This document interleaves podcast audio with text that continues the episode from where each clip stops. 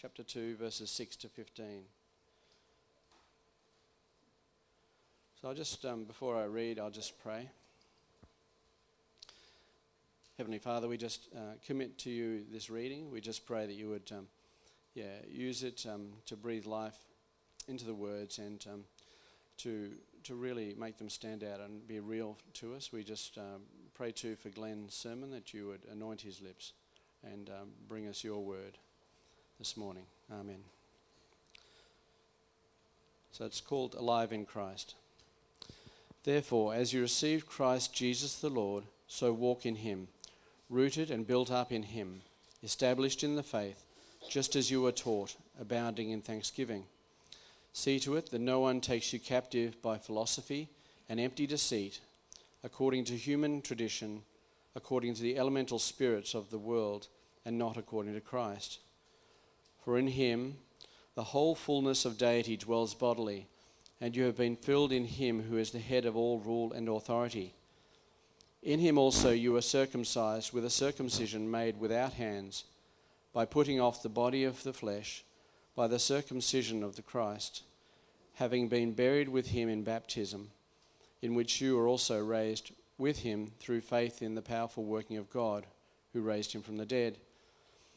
And you, who were dead in your trespasses and the uncircumcision of the flesh, of your flesh, God made alive together with him, having forgiven all our trespasses, by cancelling the record of debt that stood against us with its legal demands. This he set aside, nailing it to the cross. He disarmed the rulers and authorities and put them to open shame by triumphing over them in him.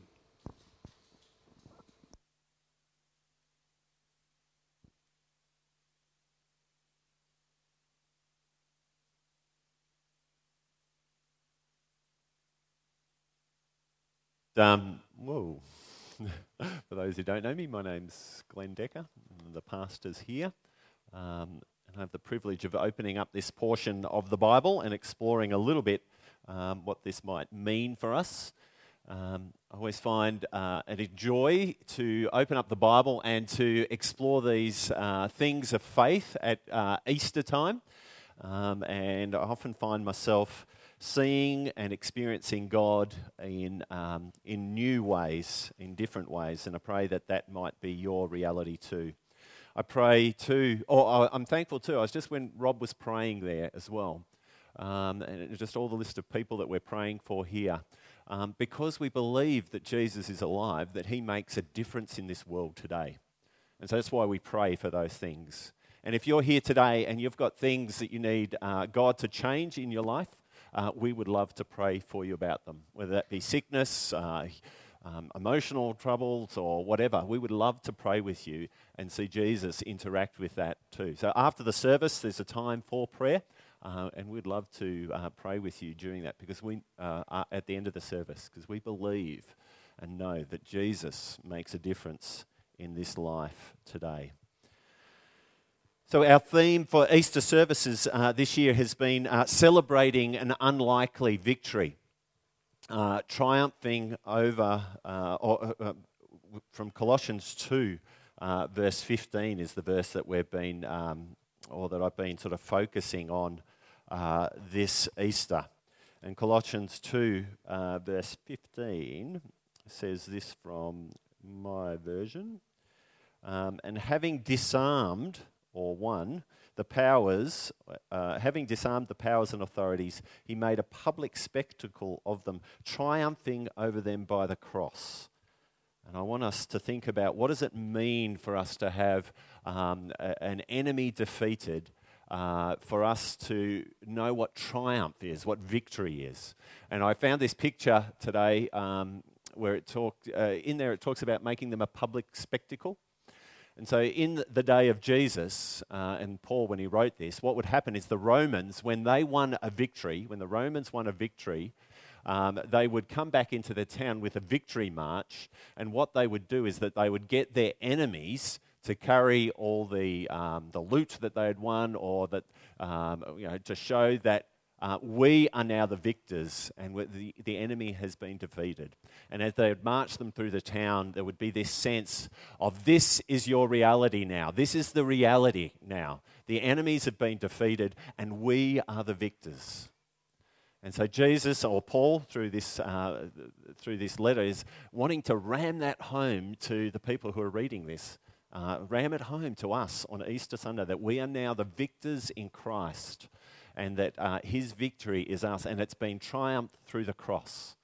And as we reflected on uh, Easter, uh, sorry, on Good Friday, um, it's a bit of an unlikely victory, isn't it? How can someone going to a cross, dying on a cross, um, become victory? And uh, what does that mean for us?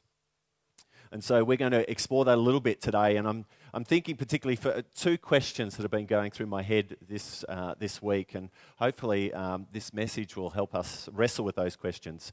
Um, those questions um, uh, the first one is how does dying uh, on a cross, how does Jesus dying on a cross become victory?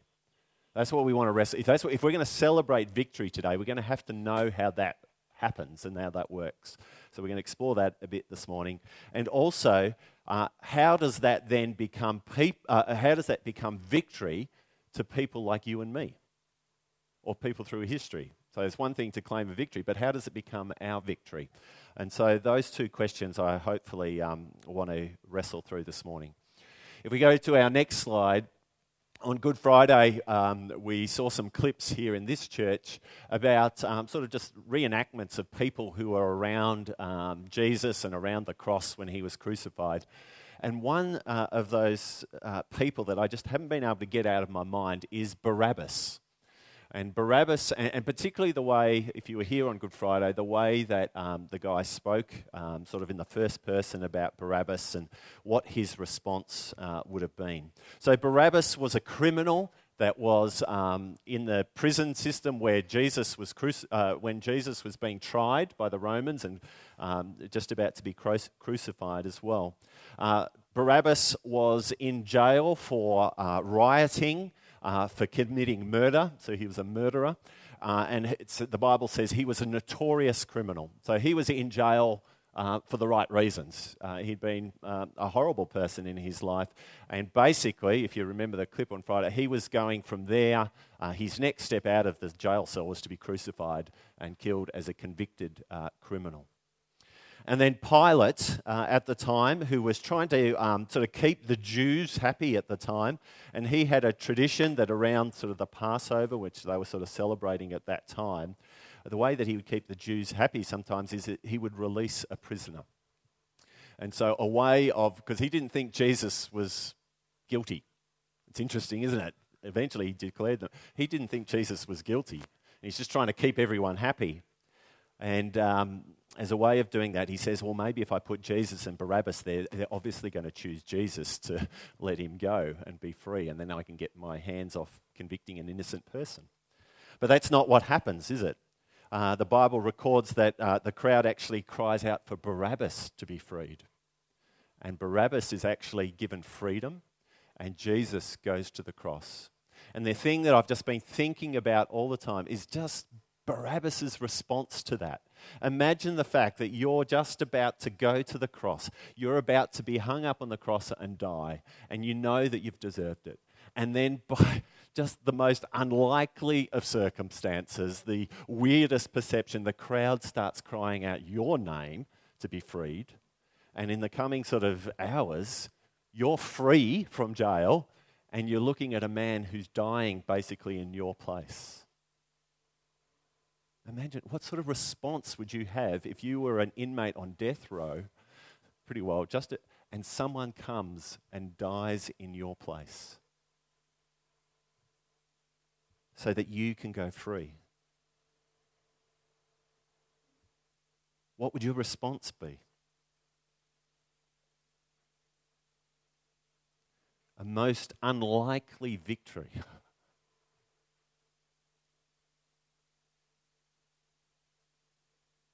What would your response be if that was you? How would you respond to something like that? I'll come and touch back on Barabbas a little bit later, but I want to um, wrestle with this first question that I raised before. Is it, um, it's one thing to say Jesus has won the victory at Easter, but how does that actually work? And so I, I put together a bit of a slide, and you're going to have to excuse me for this. if we go to the next slide. I'm a bit of a visual person and I, I like a bit of a timeline actually. Um, it sort of helps me sort of put things into place. And so, as I was thinking about Easter uh, this, and, and, and this whole idea of the victory of Christ, I think um, what Paul does too in Colossians is that he, he takes this Easter message and the story that, that Jesus has won the victory and he puts it into the context of eternity. Okay, he puts it in the context of eternity, from the beginning of history uh, to the end. And he does that um, in the beginning. If you look, if you've got your Bibles there, Colossians 1, verse 15, this is what he starts to say about Jesus who triumphs on the cross. He says, Jesus, in verse 15, is the image of the invisible God, the firstborn over creation. For by him all things were created, things on heaven and on earth visible and invisible, whether thrones, powers, or authorities, all things were created by him and for him.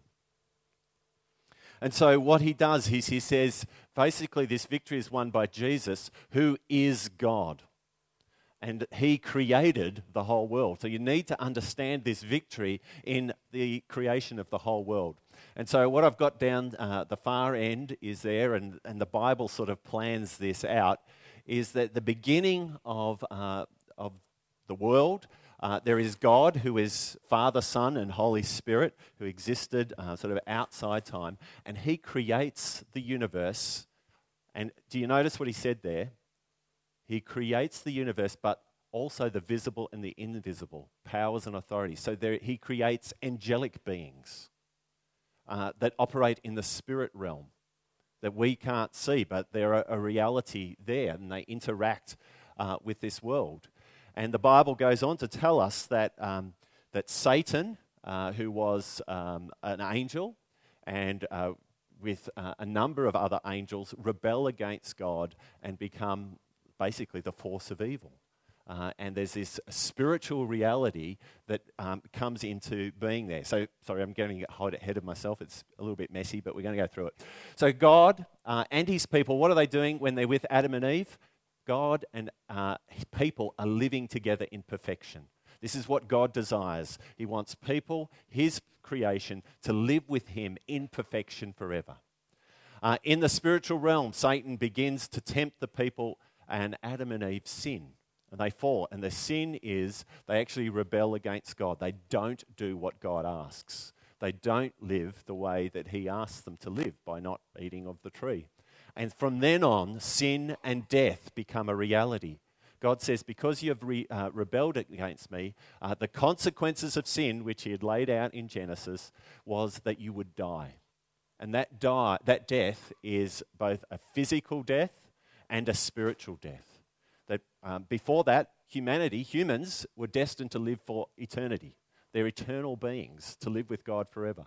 And now they have to die physically, but also die spiritually. And that means to die spiritually means to be separated from God, to live apart from God and not have anything to do with God. And that, in and of itself, is agony. And the Bible describes it as hell.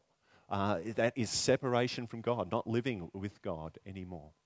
And so, as history unfolds, the people of Israel um, uh, become the mechanism of the promise that God gives right even there, right at that time. He says, But God, uh, I have a plan. Uh, God says, I have a plan. I am going to send someone who is going to defeat the enemy. He's going to crush the Satan's head. He's going to crush the serpent's head and bring victory and salvation to his people and restore his people back to this right relationship with God so when we get to the end of the Bible, it's this picture of God and his people living together in perfection again.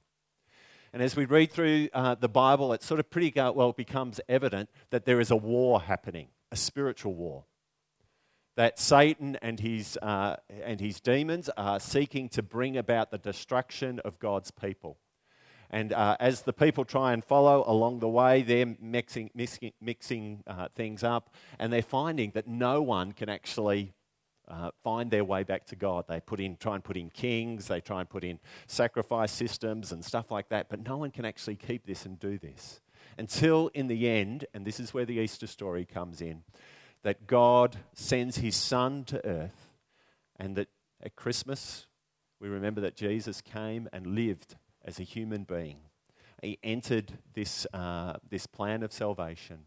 And as Jesus lived on this earth, uh, we know the ultimate end of his life, where he was tried and convicted as a, an innocent person, someone who could actually fulfill the law, someone who actually could live the way God lived, uh, wanted them to live.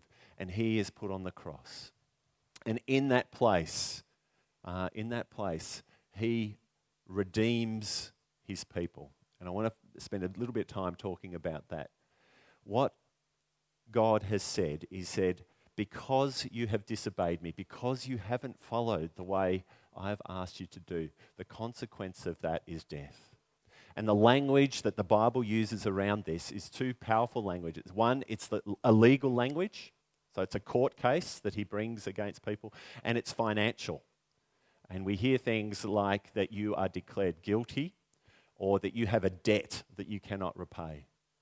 And this idea that when Jesus comes onto the earth, he fulfills the law, he perfectly obeys what God asks him to do. So he pays the price. And what does he do? He receives the sentence of, broke, of sin, which is death. And he dies on a cross as a cursed person. And as he does that, um, this then, because he was both uh, God and man, can be passed on to those who believe it to be true. And so he pays the price. Uh, and in some ways, um, uh, or in many ways, uh, Easter Sunday, as he rises from the dead, um, he shows that he has victory over death, that he is God, and that he um, is over and above this. So he pays the price for sin and then uh, shows Satan and evil who he really is, and that death has no hold of him, and he rises to life. And so, um, in some ways, Satan realized that he's defeated and the war is over. But as we know, that's not where it, fin- where it finishes. Where forgiveness and new life comes in, the church is established. Jesus returns to heaven and he ascends to heaven. And why he does this is where it becomes even more unlikely how this victory. is. He says, I want more people to come into my kingdom. So I'm going back to heaven, my spirit's going to come down, and now there is a time where this grace, this victory that I have won, is available to anyone who believes. And so there's this period of a thousand years, or well, that's what the Bible calls it. It's a sort of a period of time between when Jesus was here and when he's going to come back, where many people will say, many people who believe that the price has been paid or believe that the sentence has been served in Christ can enter the saving uh, work of God. And so that at the end, and the end, where does the end of the Bible finish? The end of the Bible finishes with God and his people living in perfection again.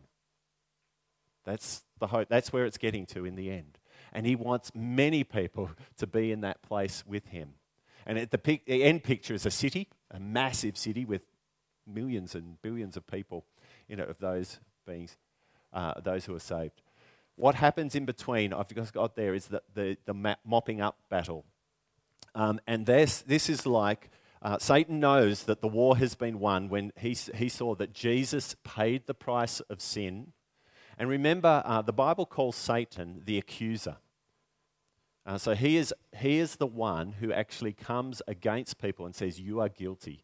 You do not deserve God's love. You are uh, horrible people. And he seeks to destroy you by um, r- having you remain in guilt and the weight of sin. And God says, No, they are now declared not guilty through me, uh, who paid their price. And you guys, you know how this works. You know, uh, you've heard the stories of people who had a debt and someone came in and paid that debt. They didn't deserve it, nothing. And, that de- and then they, they go free, they go from that place debt free. And it's the same transaction that's happened here. Or you know what it's like. You've heard of people where people were declared uh, guilty or they were going to be um, killed for whatever it was, and someone comes in and steps in their place and say, "Do it to me. I'll do it." And they are either killed or they, they go to jail, they suffer the consequence so that that person goes free. We as humans know how this works. This is not just some sort of airy fairy. This actually works in the reality of the world. And so, this transaction that's happening here can be applied to you from someone else. And Jesus is saying, all you have to do, all you have to do from being uh, on death row like Barabbas, um, or you know, on, all you have to do is believe that it's true, believe that Jesus, and so receive the gift, receive the gift that He gives, that He'll stand in your place so that you can go free.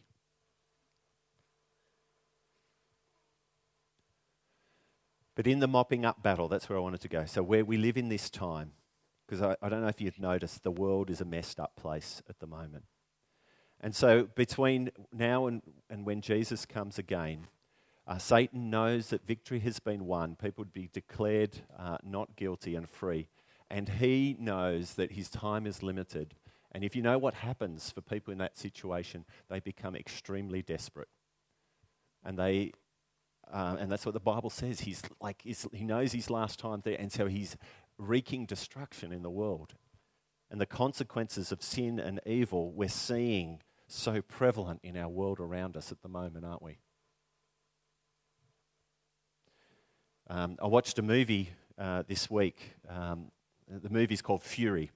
Uh, it's not for kids, so don't kids don't watch this movie. It's a war movie. Um, and in this war movie, they, they follow a, a, a tank battalion, uh, Second World War, um, and they're, they're a tank battalion that goes into Germany pretty well after the war has been won. So Germany, the Germans have been defeated all around the world, and it's pretty well only in German in Germany that they're left. And they come into German, and, and, the Allies are sort of coming into Germany, and they're actually um, set with two reasons: to, to, to go in there and to sort of mop up so, uh, the Nazis know the, the, the, war is over. They've got no, and it's just a mopping up. And Hitler um, declares, he says, What I want to happen is that we're in our last time, so everyone has to get in on um, living out my, you know, getting involved in this war and, and seeking to destroy, destroy the enemies. Um, but people know that the, that the freedom is actually coming from, from the Allies. And so the Allies, as they come in, these people, they're freeing people from the... So the Germans are fleeing to them, the people in, the, in Germany and knowing freedom, and they're, they're going out. Um, and there are also some troops in there that are um, being freed in it. What strikes you as you watch this movie is the reality and horror of war and what actually it costs to free people. And this is the picture that the Bible gives us that at the moment, as, as Satan sort of is at work in this world, that there is horror and bloodshed and, um, and terrible things that are happening as Satan has this last time. And so um, he's saying, now turn to those who bring salvation and come to those who have salvation and presents a hope of salvation uh, in the future. But in this frantic last moment, um, realize that in the midst of this, and this is what sort of comes out in this movie, that there is hope and there is joy and there is forgiveness. And in, in this movie, you get these little glimpses of where some of the soldiers actually give forgiveness to each other and show mercy to each other. And there's these little uh, relationships of love that happen in the midst of this horror. And in the midst of these last days, and we look in the world around us, there is a hope that is coming there is a joy that is coming. There's a love that's coming amidst all of this. And Jesus is saying, Turn to me and be free in this. Last week, uh, if we go to the next slide, last week, uh, as Rob alluded to, we had a baptism. And for me, uh, that was that, that baptism is a sign of reality of what we're celebrating today. Uh, and Colossians here it says, um, having been buried in baptism and raised in, uh, raised with him through faith in the power of God who raised him from the dead. And as we uh, baptized Abby last week, uh, it was that symbol, uh, wasn't it, that as she went below the water, was, she died, that was her died to herself. And then as we rose her back up again, she rose to a new life. And what it was her response? This was it's victory. I have a new life in Christ. The old has gone and the new has come this celebration of an unlikely victory for, um, what did she describe herself as? A rebellious Jew who swore, oh no, an atheistic Jew who swore that she would never put foot in um, another place of worship again. And yet she has an encounter with Jesus. And he brings her from death to life. I was thinking of that of Barabbas most unlikely situation where he gets to meet Jesus and, this thing happened. We don't know exactly what happened with Barabbas, but we do know what happened to the criminal on the cross next to Jesus, who was like Barabbas. And he saw Jesus and put his faith in Jesus, and he too entered into new life with Jesus.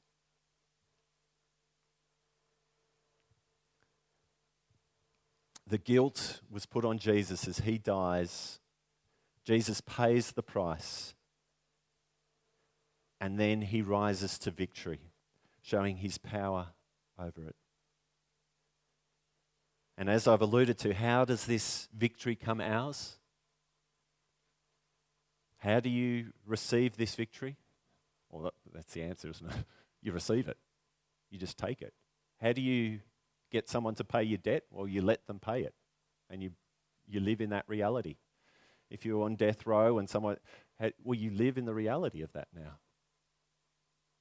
You receive the gift and live in that reality. You believe it to be true. And that's how this victory is passed on to us. If we believe it to be true, then it is ours. And it's interesting, so that where the rest of this passage goes, it starts to say, um, if this is your reality, if this is your victory now, if you think about Barabbas, you think about some of these, how would you live? What would your response be? Wouldn't your response be one of thankfulness and one of joy? Isn't, and this is why we celebrate that now. We say, Thanks be to God. This is who we are now because of you. And the rest of this passage, it's interesting, it goes on. It says, Don't go now back to living of the law and thinking that this is all about do's and don'ts and stuff. No, your life now has been bought free. Your life becomes um, one of thanks. Christians call it worship. And, and the Bible sort of then lays out what that looks like. The law then becomes what love looks like. You're not obeying to keep God happy anymore because He is happy, because you're guilt free.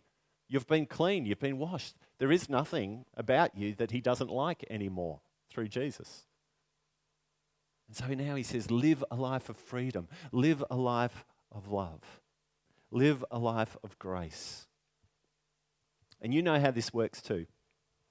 We have laws in this land, because lots of people think that Christianity is just about laws, do's and don'ts. We have laws in this land and we're called to obey. Why are those laws there?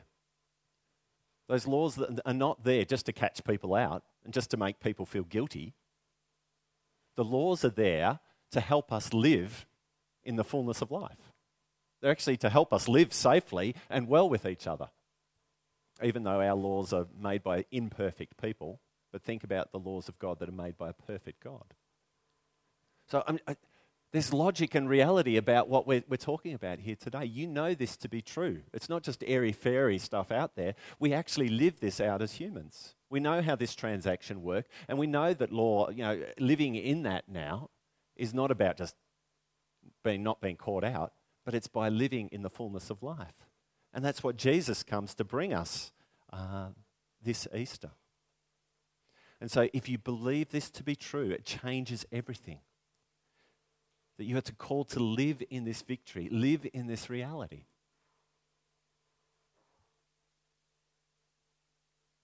That you're not bound by the way the world thinks of you, or you're not even bound by the way you think of you. That through faith in Jesus, you are bound by what He thinks of you.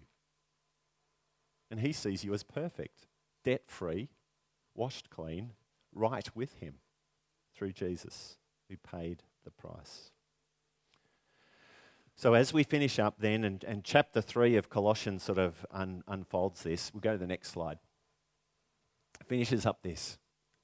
So, if you believe it to be true, if you believe that this is your reality, then since then you have been raised with Christ, set your minds on things above.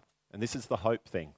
So, in the midst of this mopping up battle, if you believe this is true, if you believe what the Bible says is true, then you know that Jesus is going to come again and he's going to create a new earth and we're going to live with him in eternity for perfection, with imperfection for eternity. If that's your reality, then you've got to have hope in this world. It's, it changes everything. If that's your reality, I know that I can endure all things through Christ who gives me strength. If that's my reality, that's what I've got to think about. That there is a God who is over and above all this and he's coming back again. And I even get to taste some of that life now, even though not in its fullness, but it is coming back. And I have hope. And starts to change the way that I live and perceive this world. If this is true, therefore, as God's people, and who are God's people? We are victors. We've got victory over sin and death through Christ well, then clothe yourself with compassion. And he starts to list, Paul starts to list off what that looks like. He talks about gentleness, kindness, patience, uh, forgiveness. And you actually start to live that out. And this is what I say to people if you could live that out, imagine what our world would look like. If ISIS was living out this sort of stuff, imagine what the world would look like. And he says, if this is your reality, start to live this so to infiltrate the world with my love. Start to live in this way because it actually brings hope, it brings victory, it enables you to live in love with each other. And he finishes off. He says, If this is your reality, then let the peace of Christ rule in your lives and be thankful if this is your reality, that you are held in the arms of God because of what Jesus has done, then actually it doesn't matter what happens to me, whether I live or die, I'm held in the, in the hand of Christ. And that I have an eternity before me, that I actually can begin to savor the fullness of life here on this earth. I can actually experience joy and peace in my life here on this earth, no matter what may come my way. So, in a most unlikely way, Jesus comes to us today and says, Receive this gift of life. I have paid the debt, I've paid the price. All you need to do is receive it and then live in its reality. Live in its reality and experience the love, the hope, and the peace that that brings to life, both now and forever. That is worth celebrating. Let's pray. Lord and God, we ask that this morning, this Easter Sunday, that we would know and experience the reality of who you are and who we are because of you. Lord, we pray that um, some of the things that we've talked and heard about this morning would sink into our hearts. Holy Spirit, we ask that you would move that in our hearts, that we would begin to trust this and to live in this reality. Lord, may we know that hope. May we know that peace. May we know um, that love. And so, Lord, uh, amongst us this morning, would you work and remind us of that truth? And would you help us to take steps of faith whether we've been a Christian for 30 years or whether here this morning we're not even a Christian, will you help us to take steps of faith to live in this reality so that we may know what it is to live as children of the living God? So, Lord, now as we sing and celebrate, will you move by your Spirit that we may encourage one another and give you glory? Amen. It's interesting where this passage ends up. It, it, ends up uh, uh, by saying this. Um, so, you who know Christ, dwell in him richly. Teach one another with all wisdom as you sing psalms, hymns, and spiritual songs with gratitude in your hearts to God. And so it's saying together we get to sing to each other and with each other of these glorious truths. And that's the way that we celebrate. So this morning, as we sing now and celebrate that truth, uh, we sing it to God and to each other as we worship in this reality of who we are in Christ. So let's sing.